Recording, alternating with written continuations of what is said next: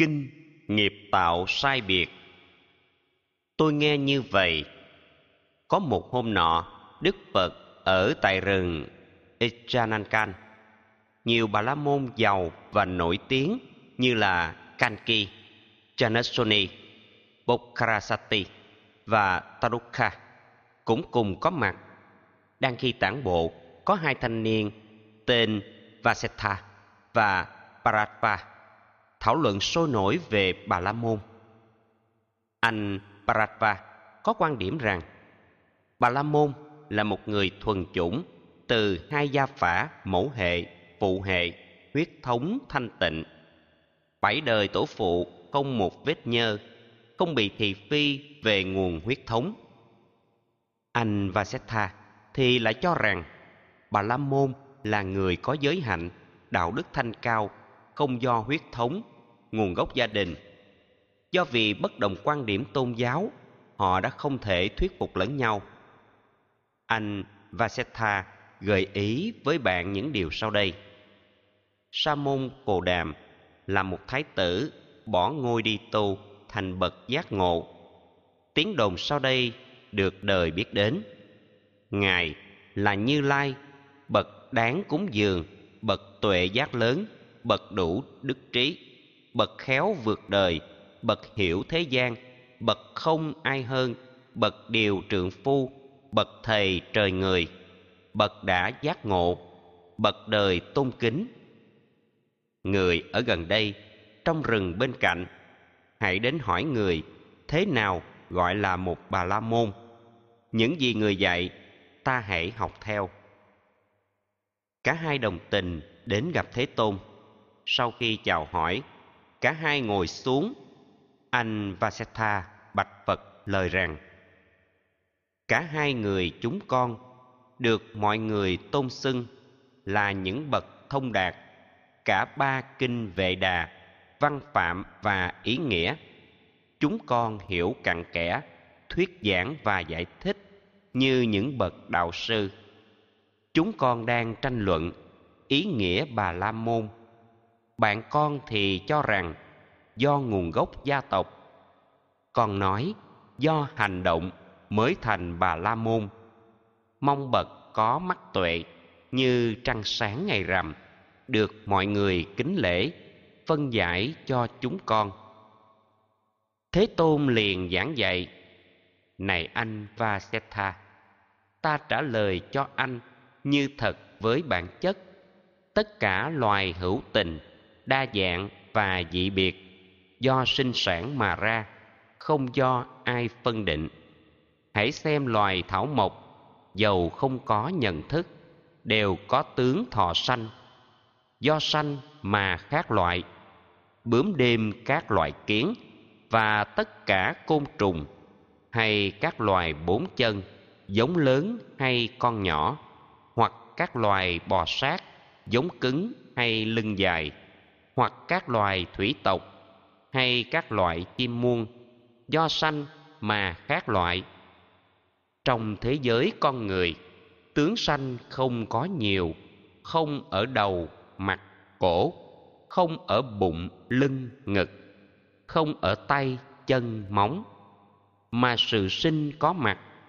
Thân thể của con người không có nhiều sai khác. Theo danh xưng mặc định, con người được gọi tên.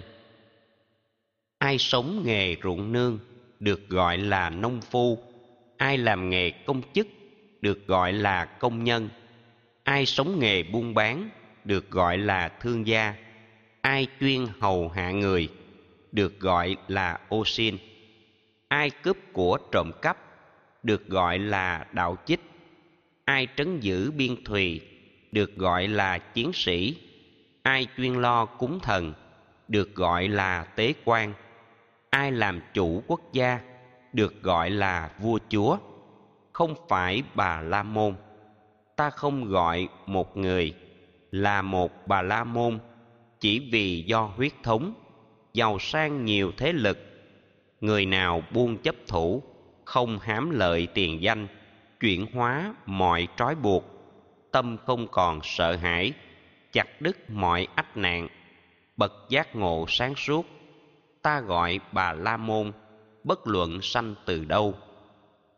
Ai đức hạnh thanh cao, nhẫn nại và kiên trì, không phẫn nộ giữ luật, khiêm tốn không kiêu căng, làm chủ các giác quan, thân này là cuối cùng, vượt thoát mọi khổ ách, xứng gọi Bà La Môn. Như nước trên lá sen, hột cải trên đỉnh nhọn, không tham luyến dục vọng, xứng danh Bà La Môn. Ai xa lìa hệ phược, đặt được gánh nặng xuống, không còn tâm chấp ngã, xứng danh Bà La Môn. Người có trí sáng suốt, hiểu đạo và tà đạo, đạt được đích tối thượng, xứng danh Bà La Môn. Người ít muốn biết đủ, không sát hại đã thương, không hận giữa hận thù, an bình giữa hung bạo, tự tại giữa chấp thủ, chuyển hóa tham sân si, không cao ngạo giấu lỗi, xứng danh Bà La Môn. Ai nói lời chân thực, nhỏ nhẹ và từ ái, không xúc chạm một ai, không lấy vật không cho, từ bỏ các tham cầu, đời này và đời sau, dứt sạch mọi hệ lụy, xứng danh Bà La Môn. Ai dứt sạch nghi hoặc, không còn chấp dính gì, đạt được sự bất tử, vượt lên trên thiện ác, không sầu không nhiễm uế, đoạn trừ sạch hỷ hữu, vượt qua được luân hồi, xứng danh Bà La Môn. Ai đến được bờ kia, thiền định không dao động, chuyển hóa các nghi hoặc, an tịnh không vướng mắc, buông bỏ các dục vọng, sống đời tu thanh cao, không còn vướng tái sinh, xứng danh Bà La Môn. Ai bỏ ách loài người, vượt qua ách loài trời, dứt sạch các ách nạn, không còn hệ phược nào, từ bỏ vui không vui, không vướng vào thanh lương, chiến thắng các thế giới, xứng danh Bà La Môn. Ai biết được nguồn gốc sanh diệt của chúng sanh, không vướng khéo vượt qua, giác ngộ buông chấp thủ, dứt sạch các lậu hoặc, không vướng dính ba đời, đạt quả thánh đáng kính, xứng danh Bà La Môn. Như trâu chúa số một, bậc anh hùng đại sĩ, bậc chinh phục bất động, bậc giác ngộ sạch nghiệp, bậc thông hiểu ba đời, bậc biết cõi thiện ác, bậc không còn luân hồi, xứng danh Bà La Môn.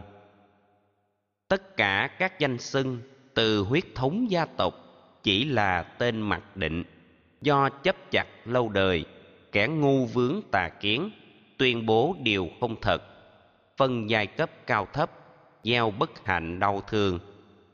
Không thể dựa vào cớ huyết thống và họ tộc mà gọi Bà La Môn, hay gọi là vua chúa.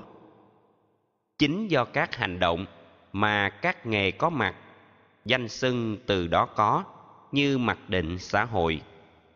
Tất cả do hành động, có người làm nông phu, công nhân hoặc thương gia, nô bộc hay ăn trộm, binh sĩ hay tế quan, vua chúa hay tướng lĩnh, hành động tạo nghề nghiệp, hạnh phúc hoặc khổ đau.